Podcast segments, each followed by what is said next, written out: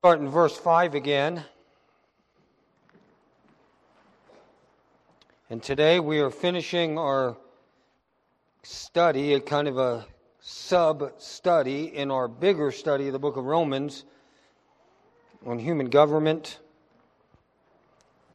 Began several weeks ago in verse 1 talking about the responsibility we have to be in submission to the governing authorities, for there is no authority except that which comes from God. And uh, today we kind of bring this to a close. Next week we'll finish up chapter 13 by looking at the last paragraph. And then we'll have Palm Sunday, Resurrection Sunday, and we'll take a little bit of break from the book of Romans, and then we'll come back to chapter 14, and we'll start talking about the issue of Christian liberty. And I look forward to that study as well. And it'll take us a while to get through chapter 14 and 15.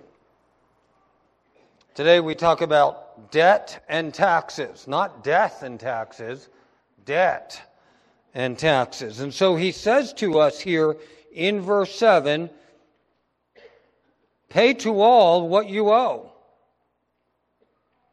Taxes to whom taxes are owed,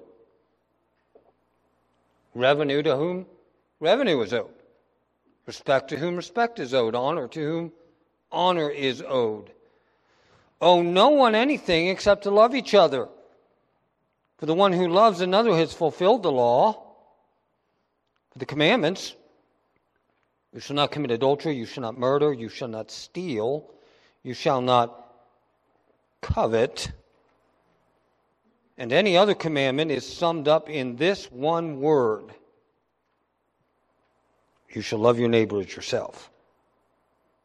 Love does no wrong to a neighbor. Therefore, love is the fulfilling of the law. So he says, Owe no one anything except to love each other, and he tells us to pay that which we owe. And then he talks about love as the fulfillment of the law, and he talks about part of the Decalogue, the last table of the Ten Commandments, and he enumerates out several of them, and he says to us, You shall not steal and you shall not covet. You shall not murder. And I just want us to think for just a minute when we owe something to someone else and we don't pay it, then what have we done? We've stolen. We've stolen from them. And so, our, in love, we are to pay our debts. And what we see here is he enumerates that out in these verses when he says to us, Pay to all what is owed to them. Taxes to whom taxes are owed, revenue to whom revenue is owed, respect to whom you owe respect, and honor to whom you owe honor. Let's look to the Lord in word of prayer as we begin this part of our study today and uh, ask Lord's blessing on our time together. Lord, we thank you for your word. As we talk about this subject today, as we just dive into your word for a few moments this morning, I pray that your Holy Spirit would instruct us, that, Lord, you would help us as a people, that we would think of the importance of paying what we owe. And how, if we don't pay what we owe, not only do we break your law, we undermine our testimony and we diminish your glory. And so, Lord, I pray that you would help us as your children, that we would walk as salt and as light in this world that you've called us to be, that, Lord, we would be a good testimony for you by the way that we observe your law. And so we pray in Jesus' name, amen. Now, I mentioned to you last week in verse 8, when he says, Owe no one anything except to love each other, he is not there primarily talking about your personal finance. He's not saying to you it's wrong for you to have a credit card. He's not saying there to you it's wrong for you to have a mortgage. He's not saying there that it's wrong for a Christian to have any debts. In fact, if you read the scripture in totality, you will find that it is basically presupposed that as we go through life, at times we incur debt. Uh, we had a scripture reading this morning about a couple, a family that was in debt. And how God actually stepped into the prophet Elisha, and as she is now widowed, how God meets her needs and blesses her. Uh, but it was really in proportion to her faith, wasn't it? It's an amazing thing when she turns to her son and she says, Go get another Tupperware. And he says, There are no more. That's all we got. And she's probably saying, Oh man, I wish we would have got 20 more. It was in proportion to her faith. And so we're not going to talk completely about personal debt today, but we're going to talk about it for a few minutes. And then we're going to talk about taxes. So we're talking about debt and taxes. We're going to think about some things that are important here. And this is really a lot of teaching. I'm not just going to be preaching at you this morning. It's going to be a lot of teaching, going through just some of these concepts. But I want you to listen and I want you to stick with me because these things are very important for the way that we live our everyday life and our testimony for the Lord in our community and with our family and in the church. The way we operate financially uh, that we might bring glory unto the Lord. And so I want you just to think about these two verses when it talks in the scripture about debt and, and debts that we might incur. And, and this first one is in Psalm 37, verse 21. He says, The wicked borrows and doesn't pay back. In other words, what is he saying? The person who does not pay back what he borrows is what? Wicked. It is a wicked thing.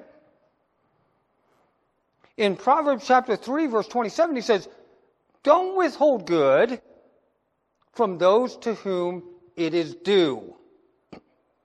It's exactly what we're seeing in this verse when he talks about something that is due. Do not withhold good from those to whom it is due when it is in your power to do it. Don't say to your neighbor, Go, come again tomorrow, I will give it to you. When you have it with you. The wicked borrows, doesn't pay back. Let's think about some things that are wicked. We are accumulating a national debt that is immoral. It is flat wicked because there's no way to pay it back. You know, when you just think about the level of debt that we are incurring in our nation, our national public debt stands at $22.3 trillion. As of 2018, about one third of the public debt that we owe as a country was held by foreign governments and investors. As of June 2021, China and Japan hold the most U.S. debt, respectively, at 1.2 trillion and 1.06 trillion dollars. Think of the amount of debt that we are indebted to China. Not a good thing. Rounding at the top five of the UK, 452 billion, Ireland, and Luxembourg.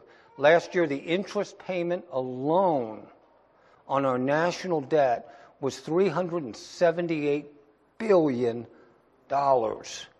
In 10 years, it will be 928 billion. Nearly a trillion dollars a year. That's just our interest. We are accumulating a debt that is immoral because it is burdening the next generation. We are borrowing with no ability to pay back, which God says is what? Wicked. And it is directly going to hamper the next generation and the next generation and their ability to flourish and to prosper in this land. It is an immoral thing. Our country is setting this this, this uh, I, I, guess you'd say, target. It is, it, they are building this momentum in our land, and yet, what do we find? We as individual people follow suit. And so we are either electing people who will do it because that's the way we live, or we are living that way because they exemplify it. But whichever way, there's a direct hand in hand here. To where not only do we have huge national debt, we have huge American consumer debt. And we are living in, in, in, in more and more bondage to debt. And, and, I don't want to just pass judgment on that today. If you're where you are today, how you got there is how you got there. But one of the things I want to stress to you as we go through this is get out of debt. Get out of debt. Make it your every endeavor to get these debts paid off. Now I got some I got some statistics off of Dave Ramsey's website, and I trust Dave Ramsey on this subject. He's a good one to think about when you think about debt. So let's think about some things. Let's think about American consumer debt, credit card debt in America. These are debts per household.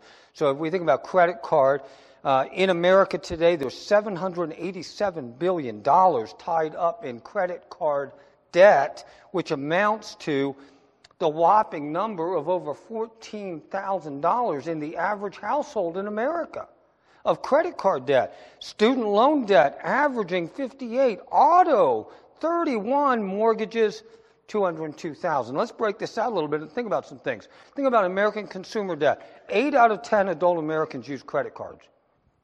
I'm not saying that it's wrong to use a credit card. I am not saying that. I'm not going to do the Dave Ramsey thing and have you cut it up. That's not what we're talking about today. 8 out of 10 Americans use credit cards. It's a tool, and I'm not going to dish that. But over the, of that percentage, think about this 45% are not using their credit card the way it should be used, which is to use it as a checkbook, right? Pay it off every month. 45% are carrying a balance with that average here. Average APR, look at that percentage rate. Wow. I wish I got that in my money in the bank. Right? Credit card companies in America, these credit card companies are making $134.8 billion on interest annually. Why? Because we got to have it, we got to have it, we got to have it. And we're a covetous people. And we're greedy. And we surf the internet way too much. And the internet knows us better, and our spending habits know us, it knows us better than we know ourselves. And it markets to us so slickly. Think about the fastest growing debt in America is student loans. Since the Great Recession, that has gone up by 157%. Auto loans are held by 37% of American households. Average debt for a depreciating asset, which is a car, $31,000. Average monthly payment for a new one is that, and a used one is that. Now, I will parrot Dave Ramsey here. If you're in bondage on this page, sell the dumb thing. Right? Sell the dumb thing as long as you can get your money out of it. You can drive a clunker. It'll get you there. Don't be in bondage here. This one's probably a little bit easier to manage. Well, credit card's pretty easy to manage for the most part. Think of our mortgage debt. Now, the mortgage debt, most American homes, this consumes the biggest piece of the monthly pie. And we all get that, right? We understand that average mortgage in America is that, and the average payment is that. You fit yourself into that equation somewhere. You know, we live in Star Valley right now with just hugely inflated housing prices. And it's very, very difficult. to understand that. We know that, obviously. And that's why when we think about these things, you know, in my mind, and as we look at the scripture this morning, not all debt is the same. Not all debt is the same. There is debt that gives you leveraging ability and can produce lift in your financial life. There is debt that works like a boat anchor and will drag you down into the abyss. And you need to be very careful. When we think about debt, when you think about your personal finance, and you think about the way you steward your money before the Lord, you know, debt can be a tool. And I'm never going to be someone who says that it's not a tool. That I mean, there is good debt, I believe. Somebody may take that, take me to task for saying that, but I believe that there is good debt um, because it is appreciating and it allows you to get some leverage and some lift financially. There's also most debt in America does the other. It is tying people down and it is destroying their financial house and it is bringing them down as a family. And those are the debts you need to get paid off. You need to analyze them as a couple. You need to analyze them as an individual. You need to look carefully. You know, even think about student loans. Why am I going to college? What am I studying? You, you know, going to college, it's not a good reason to go to college just so you can be in a frat house and you can drink. That is not a good reason to go to college. It's not a good reason to go to college so you take the next step and grow up. No, grow up while you're in high school. When you go to college, you need to have a plan. It is way too much money to go to college and just spend money while you try to figure life out.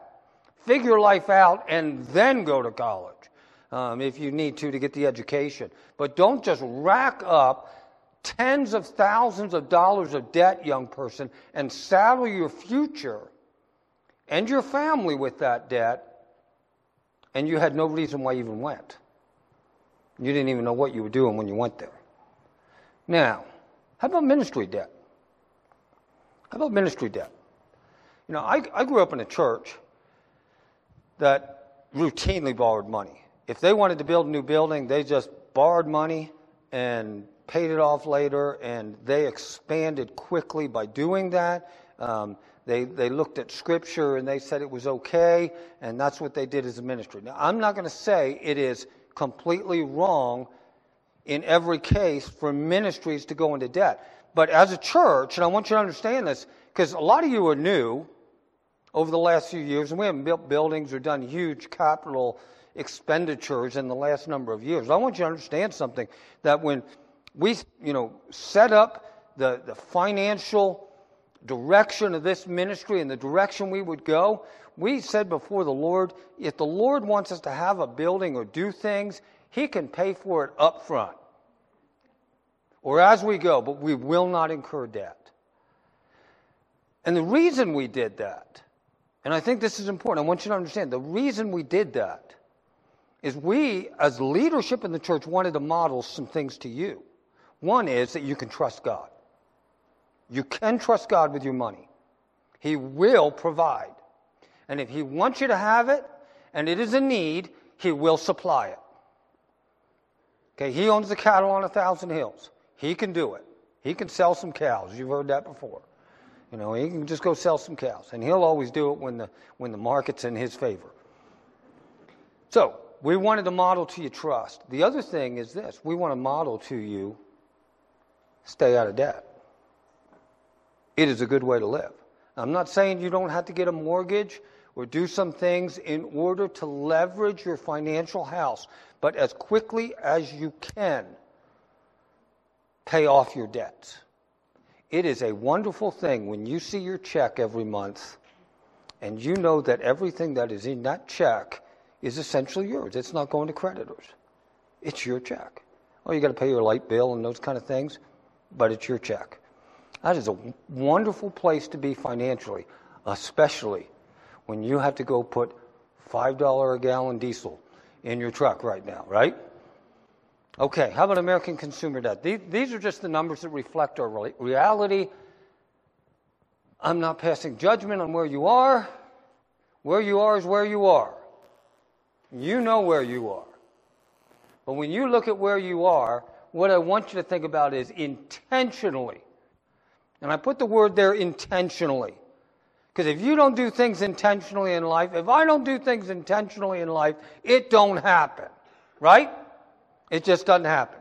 So intentionally come up with a plan. And you may need to go to Dave Ramsey's website and look at the, you know, the, the, the debt snowball thing that he lays out and how you can use that to get out of debt. But you need to intentionally get on a plan to reduce your debt, to stay out of a debt, and allow the Lord to control your covetousness, which is your sinful heart and my sinful heart. Because usually that's what gets us into debt, is our covetousness. Okay, so he says there are four responsibilities we have. Those four responsibilities, and I want you to notice again in the text, he says, pay to all what is owed to them. He says, pay your taxes, pay revenue, respect, and honor. Let's think about those four things. He says taxes, revenue, fear, honor. What do these things mean, and what is he looking for? What is our responsibility in these four categories? First, what I want to mention is just the word fear. If you look at that word in its context in chapter 13, he is talking about the avenging power the government and the sword. And he says, if you do what is good, you have nothing to fear. And he says that basically three times in verses 3, 4, and 7. And so he is talking about a category of governance that really governs by fear, which is law enforcement, which is, you know, the judicial branches, and he's saying to us there, we owe fear. Now, he's not saying it in the same sense as he says at other places in Scripture that we fear God. Obviously, ultimately, we fear God. We don't fear man. And the fear of man brings a snare. Nevertheless, there is a category of something that we owe here. We owe fear to those whom fear is due. In other words, one of the ways, hopefully, it's in your heart to obey the law because it is in your heart to do what is right before God. But there is an also an element of this that is just simply saying that we do the right thing because we understand the downside of doing the wrong thing. And that's kind of what he's getting at here. So we pay that. We owe that. We owe that to ourselves. We owe it to God. We owe it to our community to do the right thing. Second thing he also says here is honor. Now, when you think about the word honor, just think about a lot of times we say, what about a judge? He is the honorable, the honorable so and so. He is a judge. And so we can think about it that way. But I also want to think about it other ways, and I want us to think about how this verb to honor is so important in undergirding all our relationships. So the most fundamental relationship that we have is what? As we come into this world, the first people to whom we show honor is who? Mom and dad. And so what is the commandment? Honor your father and mother. This is the what? First commandment with a what? Promise. That it may be well with you, that you may live in the land and prosper. Now think about what he's saying there. Honor your father and mother. This is the first commandment with a promise. He doesn't say it's the first commandment. What's the first commandment? The Lord of God. The Lord is one. You shall love him with all your heart, all your mind, and all your soul. All those things that flow from that. What he's saying here is this this is the first commandment in time that you learn. In time that you learn in your life, you learn to honor your mom and dad, and it is the first commandment that has a promise attached to it. And what is the promise that is attached to it? Is what? You'll be blessed. If you disobey mom and you resist mom and dad, and you are rebellious, you're not going to be blessed. Why? Because you're a rebellious person and you are also going to be dishonoring other entities. So in the Westminster Catechism, this was understood. So, question 66, 63. You don't have to read this with me, but notice with me which is the fifth commandment. The fifth commandment is honor thy father and thy mother, that thy days may be long upon the land which the Lord thy God giveth thee. What is required in the fifth commandment? The fifth commandment requires the preserving of the honor and performing the duties belonging to, notice this word, everyone in their various places and relationships as superiors, inferiors, and equals, or equals. So, what did they say? The fifth commandment was not intended by God to just teach you to honor mom and dad. It was taught, or it was intended by God to teach you to honor mom and dad so you would also honor government authorities. So you would honor your boss. So you would honor your spouse. And what he's saying is if you don't learn to honor mom and dad, then you will never learn to relate correctly to other human beings in an honorable way. Moms and dads, understand something. If you let your child treat you with dishonor, you are doing them a tremendous disservice. You are hampering them for their entire life. That is why God says to you, as a mom and as a dad, you have the responsibility to discipline your child and to teach them to honor you. It's so easy to say, well, you know, I just want to be my kid's buddy. I just want to be their friend. You know what? There's plenty of life to have your kid as your friend. Start out the job by establishing who is in control and who is in charge, and that that child is to honor you. And when they dishonor you, you know, men, if we see our children treat our wife with dishonor, men, we need to jump on that. This is important stuff. And so he says honor. Revenue. What is revenue? This is just other streams of government income. This is the way I understand this. This word is pretty, pretty vague in the original language. He mentions taxes, but he also is telling us here that governing authorities have means that they're available that are available to them to raise funds from other sources. And he's basically telling us that's not wrong. Uh, I'm a public lands grazer. I run cattle on BLM ground. Because my cattle are on BLM ground, I am expected to pay every month how many cows were on that ground to pay an allotted fee. It's revenue.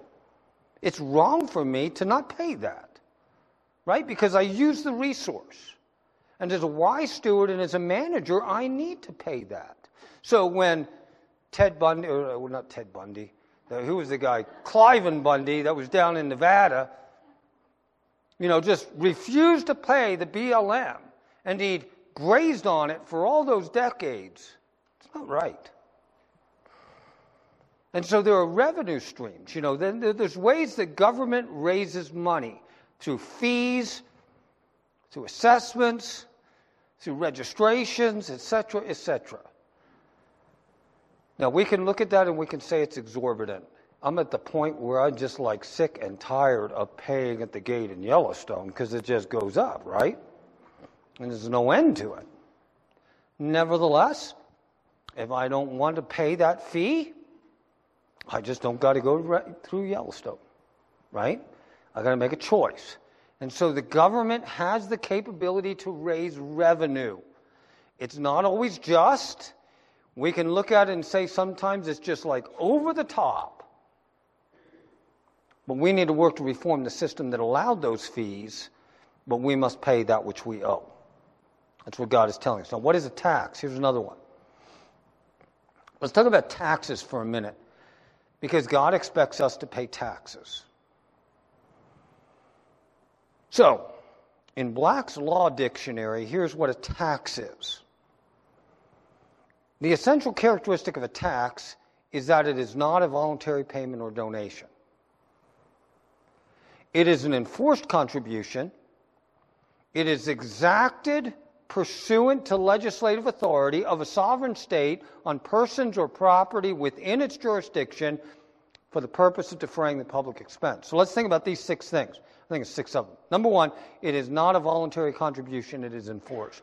They don't pass the plate. When you come to church, we pass the plate. Whatever you want to give before the Lord, that is free to your get, for you to give. That's not what the government does, is it? They don't pass the plate. It is not a voluntary contribution. Secondly, this is important, it is enacted by legislative authority.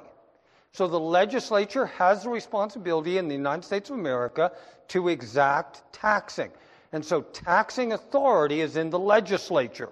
Another thing is it is enforced by a sovereign state. That's an important one. If you have a pizza joint in New York City and the mob boss comes to you and says, if you want to stay in business, you're going to pay this every month. That is not a tax, that is a what? It's a bribe. Okay, so it is done by a sovereign entity, a governing body. Otherwise, it's just corruption, it is bribery. There is no expectation before the Lord that we participate in corruption. It is also exacted on persons or property. This is an important one. It, it, it proves a jurisdictional relationship. I mentioned this to you once along the way as we've been going through Romans chapter 13. I don't remember when. It might have been in Sunday school. But um, it is said by, and I can't bring, uh, I, I'm brain dead to bring the guy's name up today, another legal authority who said the power to tax is the power to destroy. The power to tax is the power to destroy. And so it reveals jurisdiction. That is why the state, we mentioned this before, has no jurisdiction to tax the church because the church is not under its jurisdiction in that sense as an entity. And then it is used to defray the public expense. It's not used to just line the pockets of the politicians in power. It is to be used to defray the public expense. So these are the essential elements of a tax. So when he says here to us, pay your taxes. What does that mean? It means this. This is what we're talking about. Taxes then. In the first century, these Christians are living in a city. It is the city of what? Ephesus? What book are we studying? Rome. Right? These people are living in Rome. Rome is the capital city of what empire? The Roman one. Okay? The Roman one. Are you with me this morning? So, if you are in and under the jurisdiction of the Roman Empire, there were taxes that were levied upon you. Then, as now, people looked at them and said they are far too heavy. But God is still saying to these believers, pay them. Now, in the Roman Empire, the Roman Empire became the Roman Empire by doing what? Conquering other nations. So Rome conquers Greece. Rome conquers what we think of as Turkey today. It conquers northern Africa. It conquers Palestine. It spreads out through that entire region. So you have sovereign states like Ukraine that wants to be gobbled up by Russia. And when that sovereign state was governed or gobbled up into the Roman Empire, one of the things that was expected of each of those countries was this thing. It was called a tribute. A tribute. And a tribute would be a tax that was placed on the country. And that tribute was exacted by the empire. And so Palestine, Northern Africa, or Greece had to pay a tribute to Rome. It was up to each entity to decide how they got their tribute money. The way they got it in Greece might have been different than the way they got it in Carthage. Rome didn't care. All that Rome cared was they got their tribute. Now, wherever you lived, if you lived in Palestine, you're under a governor. His name may be Herod. And he is going to tax you to pay the tribute. And God tells us, even though you hate to do it because you are no longer a sovereign state and you are now gobbled up in this empire, you as a Christian need to pay it. That's what he says here. Second one, poll taxes. These are just point of entry taxes uh, that, you know, and basically what I'm saying is when something is entering the economy, it would be taxed. And this was part of the governance in the Roman Empire. And these are the taxes that were exacted by who we call the publicans. Right? We read about them, they were all hated, like Zacchaeus and others. They were exacting poll taxes. And so what they were doing is as goods are entering into the economy, they are exacting a tax on them from the individual that is inserting that good into the economy. There were census taxes. This is like in Luke chapter 2 when Mary and Joseph go to Bethlehem to be registered. The word registered is speaking of a census tax. There was also a temple tax, which was a national Jewish tax. That's the tax that Jesus pays by having Peter go fishing. That's the taxes then. They had a bunch of them. They had a bunch of them. Now it's interesting, Rome's never ending problem exactly mirrors us. When we look at the spending, we see the imperial government was spending the majority of their taxes on both the military or free bread and entertainment for the poor. According to historian Joseph Tainter, those who lived off the treasury were more numerous than those who were paying into it. Wow, doesn't that sound familiar? That sounds very familiar. And yet, what God says is what? Pay your tax. Pay your tax. You may not like it. You may look at that and say, This is not just. It's bread and circuses. And, and those people don't pay anything. What God is saying is, as Christians, we have a responsibility, and it is to pay that which we owe, even when the system doesn't seem just. Now, taxes now. Uh, we have income taxes, we have sales taxes, we have excise taxes. Those would be like the sin taxes they talk about when they're going to tax a certain commodity. We have payroll taxes. We have our property taxes. So even when you get your mortgage paid off, you still have the never ending what? Property tax every year. And we have estate taxes. So they get you even when you die. Two important concepts. There is a difference between tax evasion and tax avoidance. I, I think as Christians, just it, it is not a sin to minimize your tax burden by being smart you are a much better steward of the money that God entrusts to you than the government ever will be. They have proven by a long track record that they are not good financial planners nor managers. Do everything in your power to legally minimize your tax burden. That's not dumb. That's not sin. And do not look at your withholdings every month or every week as a savings plan. I've had people tell me this. You know, I just make sure they withhold a lot of money so at the end of the year I get a lot of money back. Then I got some money to go on vacation to Disney. Keep your money and put it in a can if you want. And then go to Disney, but don't give it to them. Do not look at your withholdings. You know, when you think about how you do your exemptions and all that stuff, don't look at your withholdings as a savings plan so that after April the 15th, you got some money. All that shows me is you have no discipline in your life.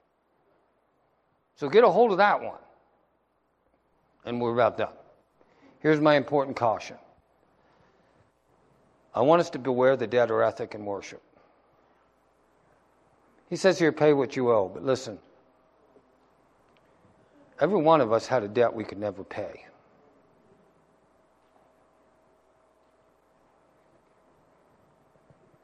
Jesus paid that debt. He did it when he died for you, when he died for me. I never want you to think of your worship to God as coming to worship to pay back God for what he did. That is a slap in the face to his grace. We can never pay it back. For all eternity, for all eternity. If you are saved, you will know that the only reason you are in heaven is because you were a bankrupt sinner. And Jesus paid your debt. So when we think about these verses and we think about what God is telling us about economics and our responsibility to our society and to governance, do not translate that in your heart to worshiping the one true God. You'll never pay that back. And if you try, you miss the whole purpose of the cross. If you come here and you think, I am doing these things to just pay off as much of my debt as I can, you totally missed grace you totally missed it. Jesus died for your sin. He was buried. He rose again. This is the message I preach to you. Trust in Him. Let's close in a word of prayer. We thank you for your word. We thank you for your goodness and your grace to us. Lord, we want to be responsible as citizens of the kingdoms of men. But Lord, in a greater sense, we want to be responsible to you in the way that we worship you. Lord, not just out of obligation, not because of some debt, but out of gratitude. That you came to us in our brokenness and in our need, and you paid what we could not pay. And so we thank you in Jesus' name. Amen. Would you stand as we sing our closing song together?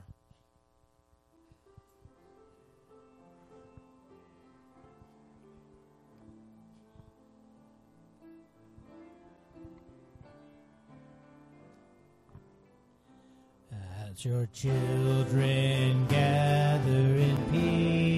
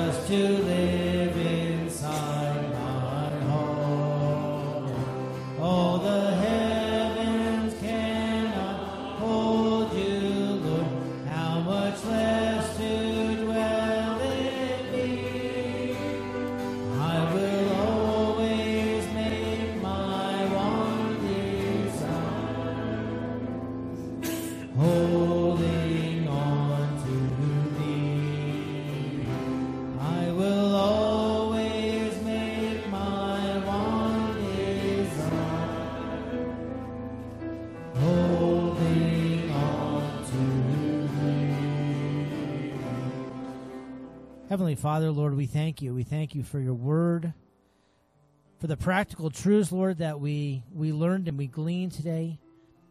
Lord, we pray that we would be good stewards. That when people look at us, Lord, they say there's something different about them. There's something that stands out. That they may see you ultimately, Lord. Lord, we thank you for the ability to be used by you in this world, the dark place that we live. Lord, that you would allow us to be your hands and your feet, that you would allow us to spread life. Lord, help us as we live out the light that you've called us to be, that we would do it well until you call us home. In Jesus' name.